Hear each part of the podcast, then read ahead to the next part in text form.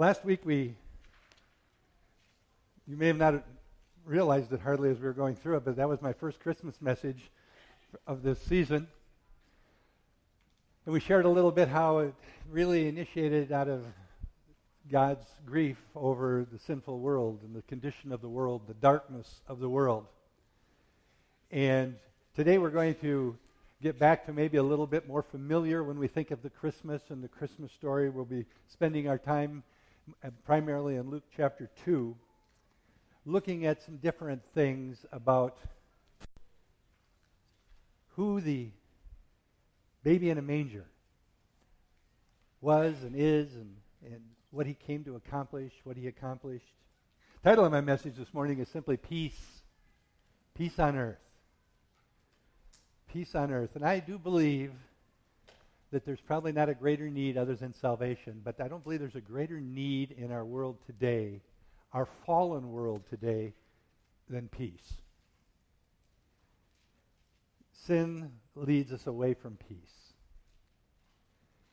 Jesus came to offer peace. The world is so filled with anxiety and worry and fear, there's very little peace. The world's eyes are almost always on circumstances and events. I mean, if we listen to the news, which we should as Christians, be aware of what's going on around us, but it gets difficult because it's so negative. There's so much fear and anxiety in the world. There's so many things going on in our world that can easily bring fear and anxiety. But as Christians, we have the living God dwelling in us, the Holy Spirit living in us, the fruit of the Spirit in us. And he is called the Prince of Peace. There is a peace that comes. In Isaiah chapter 9, verse 6, Isaiah was a prophet, and we'll be looking at him a little bit more, but he was a prophet of God somewhere around 700 BC. So this was hundreds of years before the birth of Christ. And the Jewish people had been living without a lot of peace for a long time already.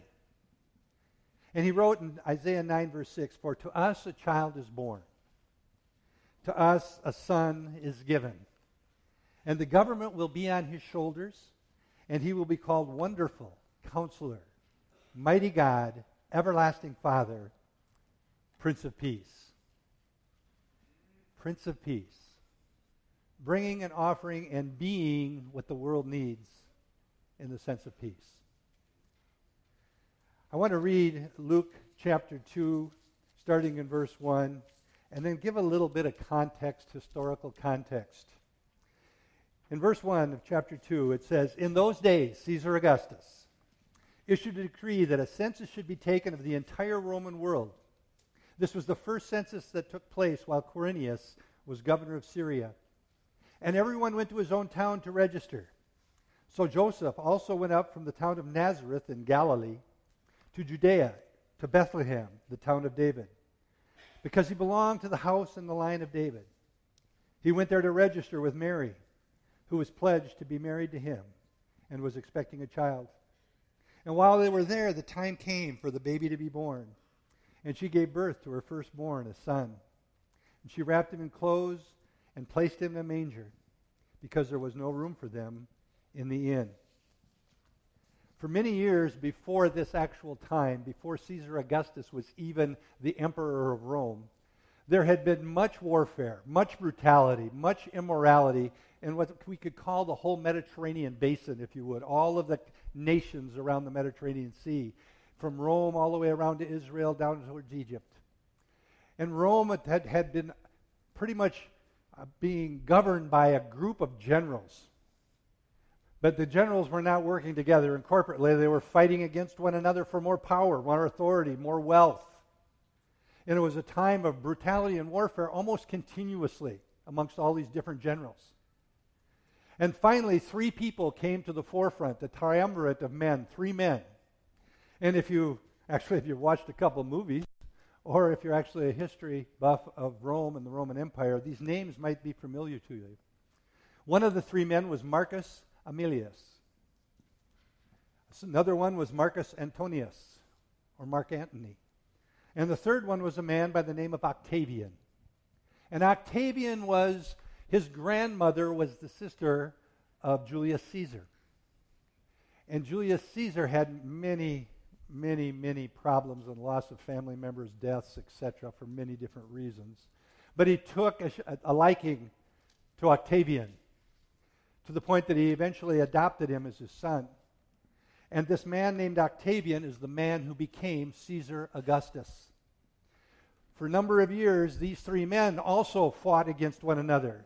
So the area of this whole Mediterranean basin was used to warfare, brutality, immorality. It was a mess and it was a disaster. Even the world, the secular world, was hoping for peace.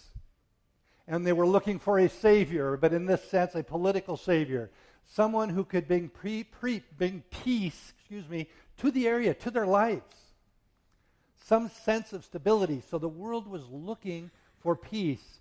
And finally, the one we call Caesar Augustus, Octavian, came to power over the other two. And the reality was he came and he did bring a sense of peace. There was military peace. There was political peace. He was very, very, very gifted as an administrator and arranged and organized the government. He became the first emperor of the Roman Empire. One of the problems after so much war and all of that had taken place was poverty. Even Rome didn't hardly have any money. He took care of that by taking a huge amount, a great infusion of money out of Egypt. So in a sense, the people had a glimmer of hope that there finally was going to be peace in their lives and peace where they lived. And he became the supreme power. Augustus actually made reference to being like a god. Caesar Augustus, a supreme being in the eyes of the Roman people. Reality was he was probably the most powerful man on the planet when he was in charge as the emperor of Rome. But even then, even the pagan world realized that this kind of peace wasn't good enough. There's a pagan writer. He was actually a philosopher, a Stoic, and he wrote a few things, and I want to read a couple of his quotes, realizing this is from an ungodly pagan person.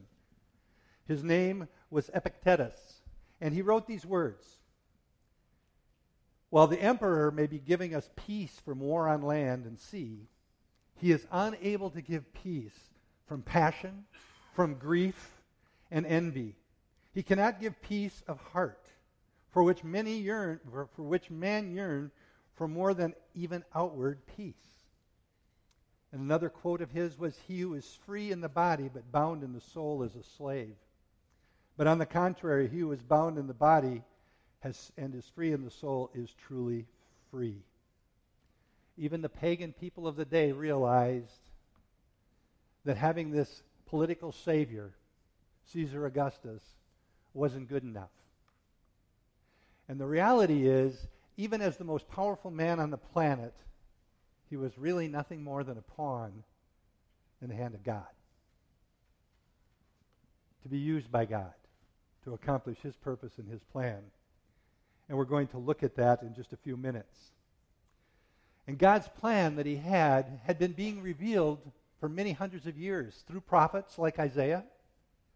And also in the New Testament we see by angels, Gabriel in particular. I want to read a few scriptures to you. The one in Isaiah 7:14. "Therefore the Lord himself will give you a sign." The prophet Isaiah speaking. And even though they spoke for God, it wasn't always easy. But mostly I wanted to show us that God had a plan from way back, hundreds of years before Jesus, the light of the world, came into this dark world, the darkness of sin that encompassed mankind, kept us prisoners, looking for hope, looking for light, and looking for peace. As I said in Isaiah 7:14, "The Lord himself will give you a sign. The virgin will be with child and will give birth to a son. and call him Emmanuel, God with us. In Isaiah 9, verse 6, for to us a child is born, and to us a son is given. And the government will be on his shoulders, and he will be called Wonderful Counselor, Mighty God, Everlasting Father, Prince of Peace. Of the increase of his government and peace there will be no end. He will reign on David's throne and over his kingdom, establishing and upholding it with justice and righteousness from that time on and forever. The zeal of the Almighty Lord will accomplish this. And in Micah, another prophet, chapter 5, verses 2 and 3, and then verse 5, he said, but you, Bethlehem Ephratah, though you are small among the clans of Judah, out of you will come for me one who will be ruler over Israel, whose origins are from old and from ancient times, and he will be their peace. The prophet spoke of this, and we're giving the people warning and encouragement that there was a Messiah coming. It wasn't what they were expecting. They were even being warned and cautioned about that, even as Isaiah chapter 53 talks about the suffering servant Jesus that prophet Isaiah referred to in the video clip. He gave them a picture, and then we get to the New Testament. We see in the Gospel of Luke and in the Gospel of Matthew, God started speaking to them prophetically through angels. Angels who are messengers. In particular, we see he used Gabriel quite a bit right here. Gabriel came and he spoke to Zacharias when he was the priest, the high priest. You maybe know the story where God didn't let him speak because he didn't believe Gabriel when he gave him the message. But he was prophesying about his son, that he was going to have a son, the son we would know as John the Baptist, who was going to prepare the way for the Messiah, the Lord, to come. Gabriel went to Mary. And most all of us know in the Christmas story, he went to Mary, a young girl. Speculation, ages anywhere from 13 to 17, young girl. And spoke to her prophetically that you are going to be with child. The Holy Spirit is going to come upon you, and the child that you're going to conceive is going to be the Son of God. And he's going to be the Savior of the world. I try to picture that if you're Mary. She's in love with Joseph, going to be married with him. And now she's pregnant. And she responds in faith. The angel then, of course, had to go make some things clear to Joseph while he was even planning how to get rid of her, put her away kind of quietly because he was such a good man. He didn't want to bring shame or embarrassment upon her. And the angel of the Lord spoke to him and told him who this baby was that Mary was carrying, that he was going to be the Savior of the world. He was going to be the one who was going to bring the light into the world, the one who was going to bring hope and who was going to bring peace, spoken by the angels. And as we're going to read shortly in chapter 2, the angel showed up. It says, the angel of the Lord, I kind of personally wonder if it might not have been Gabriel one more time, who came as the shepherds were watching their flock, and it says they were living in the pastures with the animals. And the angel shows up and shares a message with them that we were going to be looking at in just a moment. So we see that God's plan, even though there was this supreme being in political office, there was one who could bring peace, and it wasn't Caesar Augustus. It was going to be a baby, a child. God with us, Emmanuel. We see that he's going to be born of a virgin, that he is going to be the Wonderful Counselor, Mighty God, the Everlasting Father, the Prince of Peace, that he was going to be born in this little tiny place called Bethlehem, that he was going to be born in a manger, and that he was going to be the Savior, the Christ, the Lord. His plan was being revealed prophetically, preparing those involved and the people. But even as he's speaking by the angels to Joseph and Mary, there's a problem here when we look at the rest of the prophecies. Mary and Joseph, he's a carpenter. We get the impression a little bit later on, because of the sacrifices that they offered, that they didn't have a lot of money, they weren't very wealthy, they were poor. And they're living in a city called Nazareth.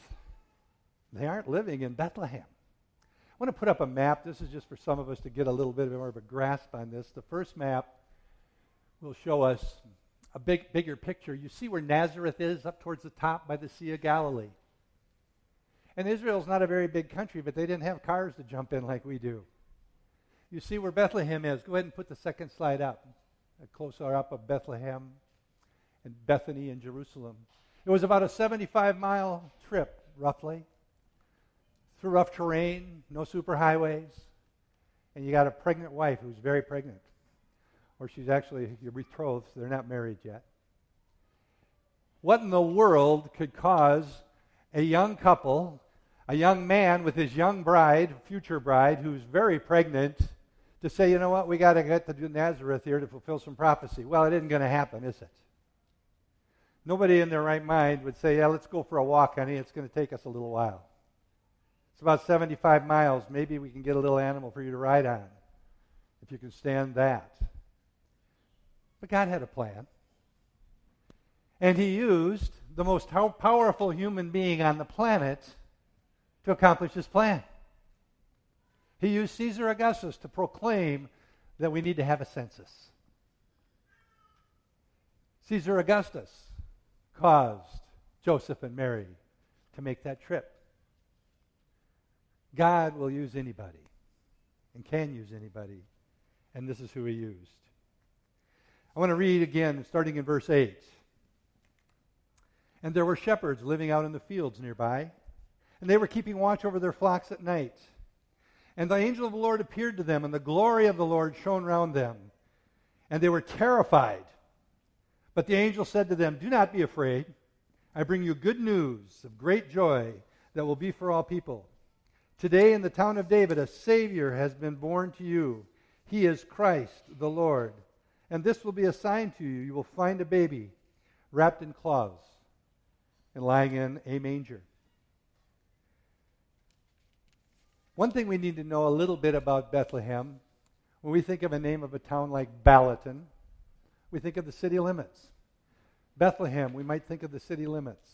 But the area around Ballatin is Lyon County, and we live in Minnesota. And the same thing was true about Bethlehem. They referred to an area around Bethlehem as Bethlehem. Bethlehem itself, if you remember in looking at the map, was about 5 miles from Jerusalem. And that's kind of the geography of the area that we're looking at and where they're living. And we get from historical writings, none of these are inspired by God necessarily, but Jewish writings, Jewish traditions, the oral law being written down, the rabbis and the writing down of these things, we understand from history that there were flocks, and if you think about it, it had to be flocks, near Jerusalem. Because with religious holidays and every day, they were sacrificing lambs at the temple.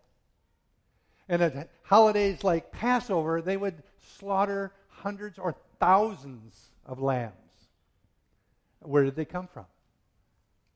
Well, history tells us and tradition tells us there were flocks, the temple flocks, surrounding Jerusalem, between Jerusalem and Bethlehem.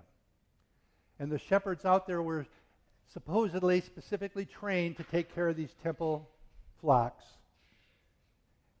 And it appears like this very well could be who the shepherds are in this story. And it says an angel of the Lord, and again, I like us to maybe use our imaginations a little bit. The shepherds in the dark of night, probably sitting around a fire, visiting about whatever shepherds visited about. And all of a sudden, the angel of the Lord is before him. All of a sudden, he's right there. And it doesn't tell us what he looked like necessarily, but I discover something as you go through. When the angel of the Lord showed up, usually there was something that came out of the angel's mouth very quickly. Do not be afraid.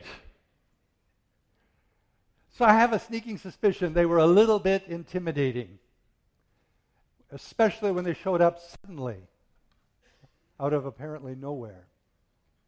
And the angel of the Lord shows up, and the angel of the Lord comes and has a message for them.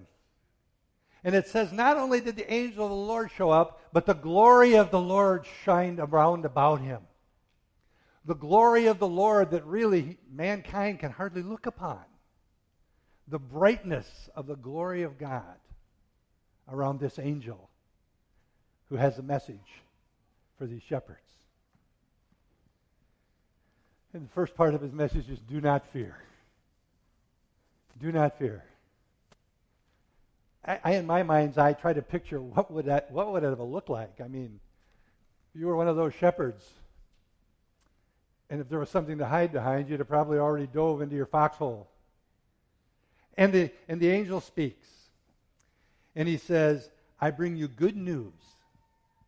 Good news. And if you look at that phrase in the original language, basically what we're seeing here is the good news of the gospel. The first evangelistic message, if you would, coming from an angel. I bring you good news of great joy, which will be for all the people.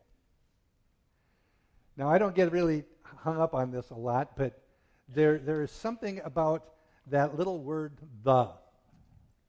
I don't understand Greek. I don't understand English half the time. But I know it is something that's called a definitive article. What that simply means is that word is speaking specifically about something. A definitive group of people. Some of the Bible translations just say all people. But when we see that word with a definitive article, I believe there it's speaking to all people, meaning the Jewish people. And we all know, however, as the Jews rejected the Messiah, that all became all people in the Gentile world and all of the world. And I point that out because there's going to be another place where this word is used, and I think it's a significant place. And it brings a significant meaning to what I want to share a little bit about. So he said, I'm going to bring good news. And then verses 11 and 12, he says, and here's what the good news is. Today. And we don't understand necessarily the Jewish mindset, but they've been waiting for the Messiah for hundreds and hundreds and hundreds of years. And the shepherds, this group of shepherds out in a pasture with a bunch of sheep, are the first ones it's declared to. Today is the day. And not only today is it's going to happen, it's today it already has happened. Today, a Savior, Christ, the Lord. All three of those words, the Savior, the Messiah, the Christ, and the Lord. And the word Lord there in the Old Testament is the same word that they would have used to refer to Yahweh. Here it's being used to describe who this child is. Savior, Christ, and Lord. That's who's going to be found in this manger. And he's going to be found in the city of David, Bethlehem, just as it was prophesied, where Mary and Joseph had to go out of obedience to a political ruler, according to God's plan. And it says, a baby, there will be a sign for you.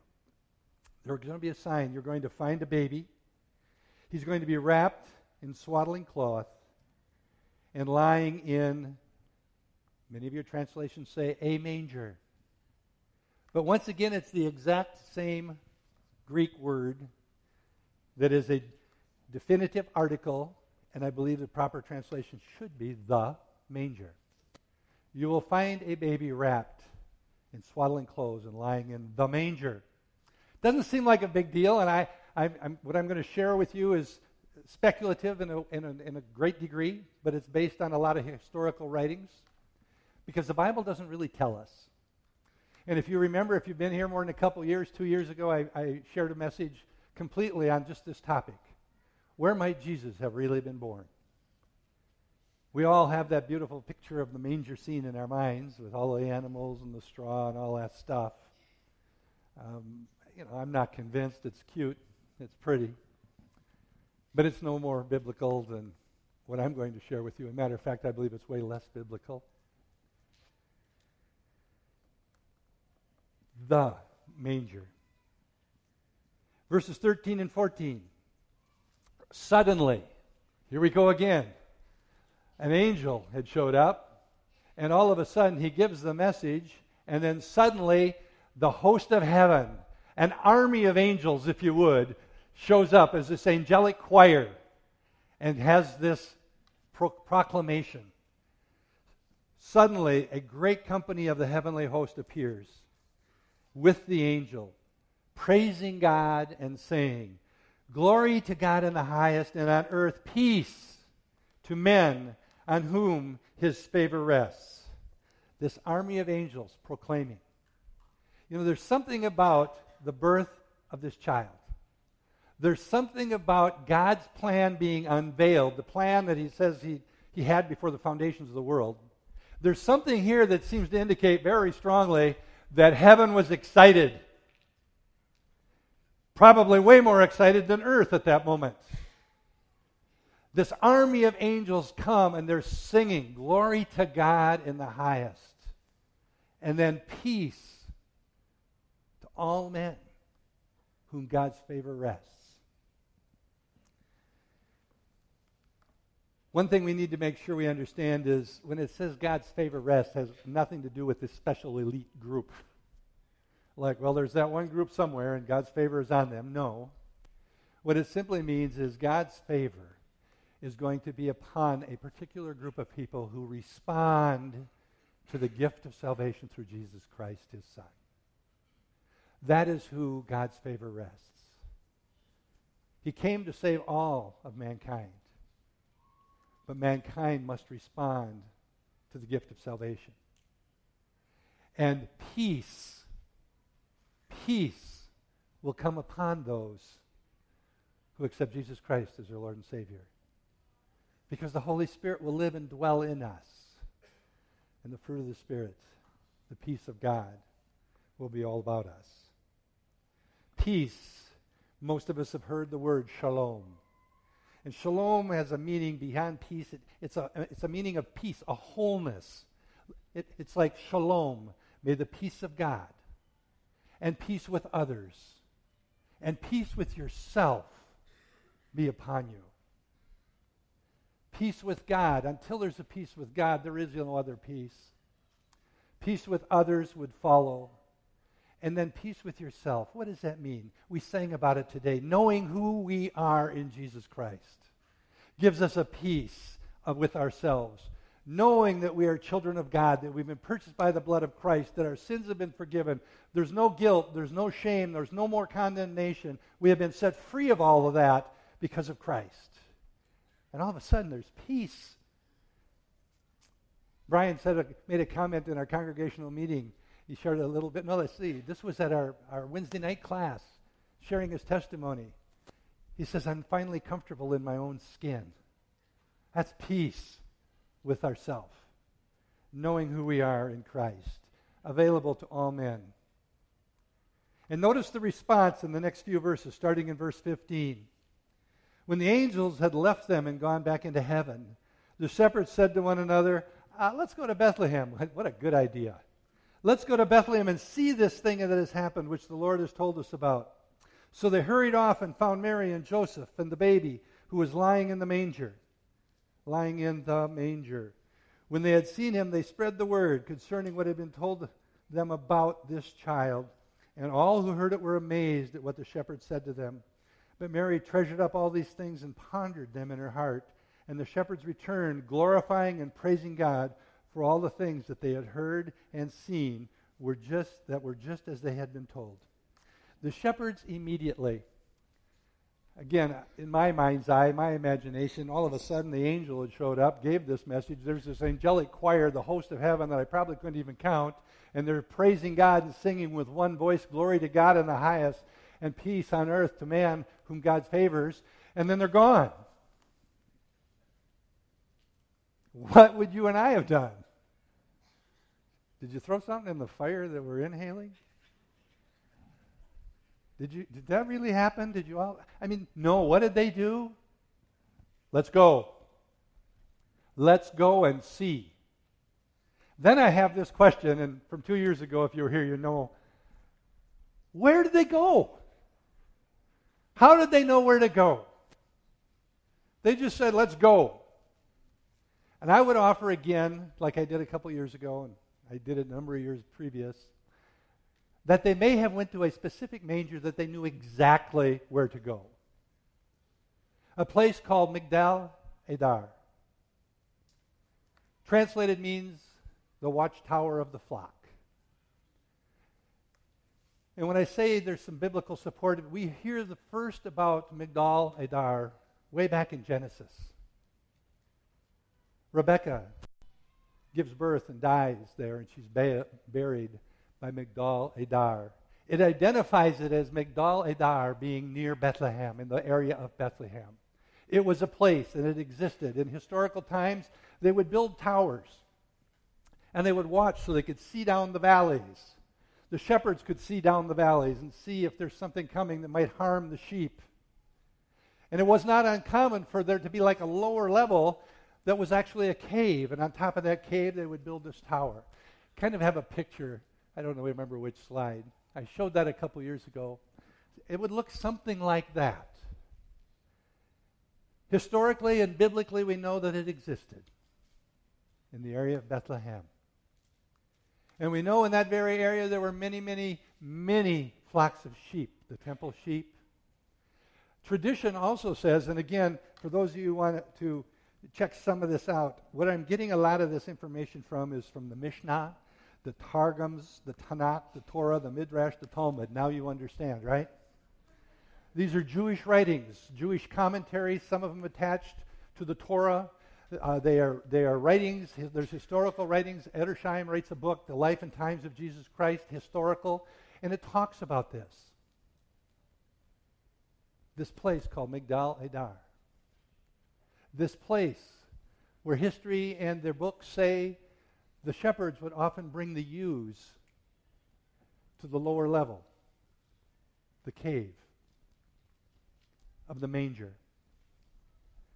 And that manger word can have a couple meanings. One, it can simply mean a stall, or it can mean like a feed trough. Doesn't matter. But in this place, when a ewe was going to lamb from the temple flock, they would often take them there, and then they would give birth. And historical records add these things, and again, that's all. These aren't the inspired words of God. But historical say that these specifically or specially trained shepherds were a form of priest, a type of priest. And they knew that these lambs were going to be used, temple sacrifices, and they needed to be spotless. They couldn't have any damage to their physical bodies. So tradition says they would be born there, and then they would be cleaned, they would be looked over, inspected, and then they would often wrap them in swaddling cloths to keep them from thrashing around and hurting themselves as tiny lambs. One tradition even says that the swaddling cloths in that particular place were the old garments of the priests that were not just burnt or destroyed, they were used there as swaddling cloths to wrap the sacrificial lambs in. And tradition states that they would often be wrapped up or tied in that when they would actually take the lamb to the temple to be sacrificed. I tell you all that just as a point of interest, something that really intrigues me. But at the very least, I think there's an amazing typology here. It's a historical place. It's in the Bible. It's in the area of Bethlehem. We know there were temple flocks, and we know there were the shepherds. And we know what those sheep had, how they had to be taken care of. We know all these things as historical. And what a picture it paints for us, if it's true, as a type of Christ. Jesus being born where the sacrificial lambs for the temple was born. Jesus being wrapped in swaddling clothes, put in that manger. If this were true, when the angels told them to go, you will find the baby wrapped in swaddling clothes and lying in the manger, they would have known instantly where to go. They would have went to Migdal Eder and found this baby. Now back to what I know to be true. Look at the reaction that we see in those last few verses that I read. Starting in verse 17. and it might be 18 up there, but they said, when they had seen him, they spread the word concerning what had been told about this child.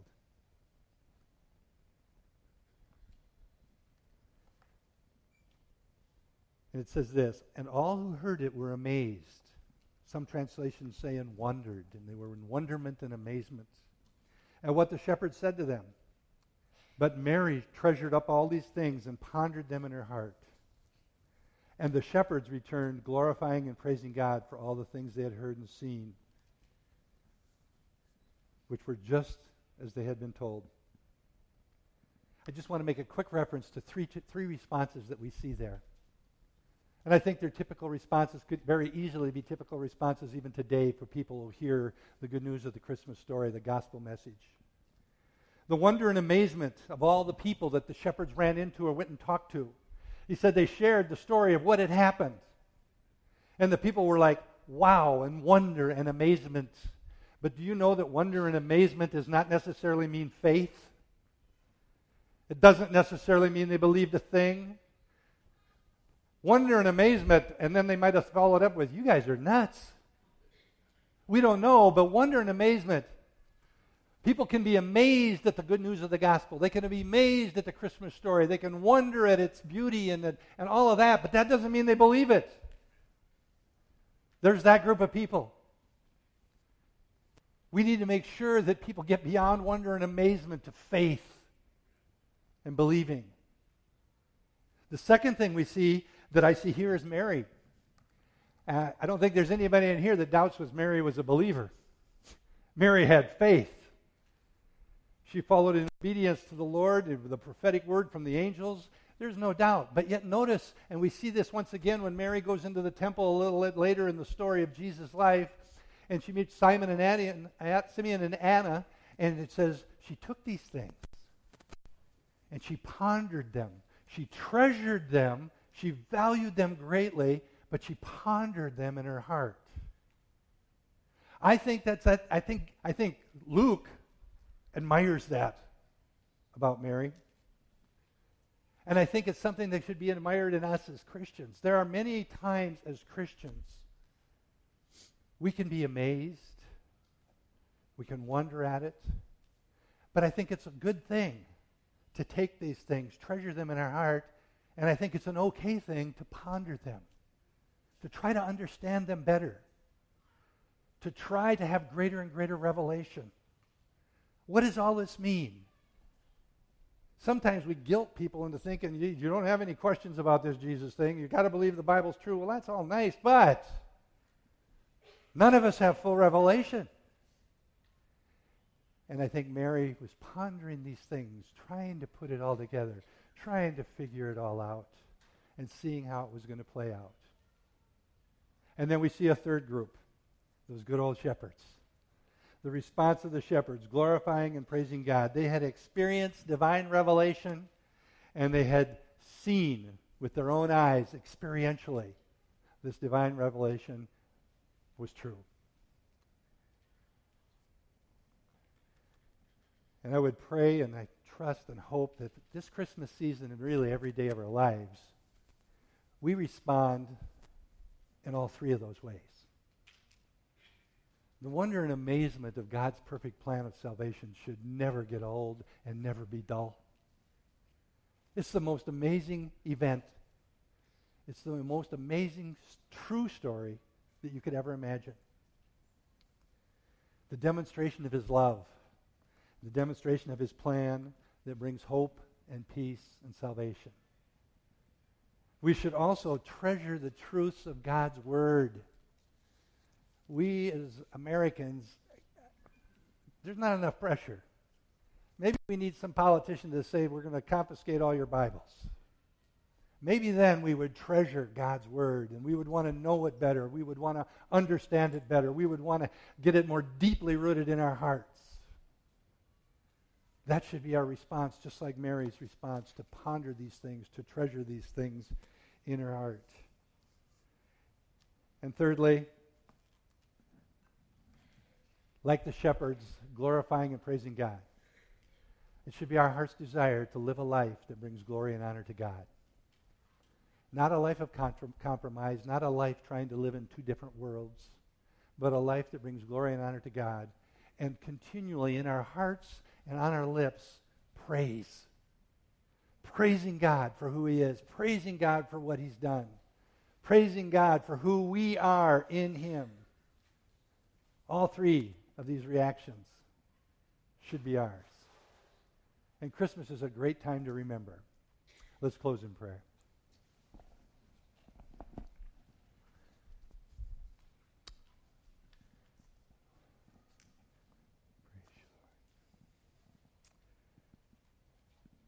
Praise you, Lord. Wonderful God, wonderful Counselor. Your mighty God, the everlasting Father, the Prince of Peace. Father, I pray that these truths of who you are get deeply rooted in our souls, in our hearts.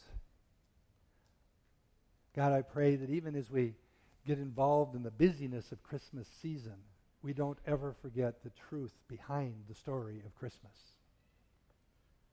of your perfect plan being played out on this earth, and this tiny child like a tiny light in a dark room that can bring light into the whole world that's been darkened by sin. Lord, I pray that it's in our hearts, and there's a desire and a burden in our hearts to share that good news with others. Father, I thank you that the world is looking for peace. And I thank you that we have the answer to them finding peace. And I pray, God, that by your grace and the power of the Holy Spirit living in us, we are demonstrating that peace to the world around us. That no matter what's going on, no matter what's taking place in our nation, in our locality, in our lives, Father, that the peace of God fills our heart. That we would truly be living, walking testimonies of Jesus. Lord, I pray now that you would watch over us as we go our separate ways. Keep us safe. God, give us those divine appointments and the grace to respond in obedience to whatever you call us to do. Father, I pray all these things that Jesus would be glorified, and it's in his name we say, amen.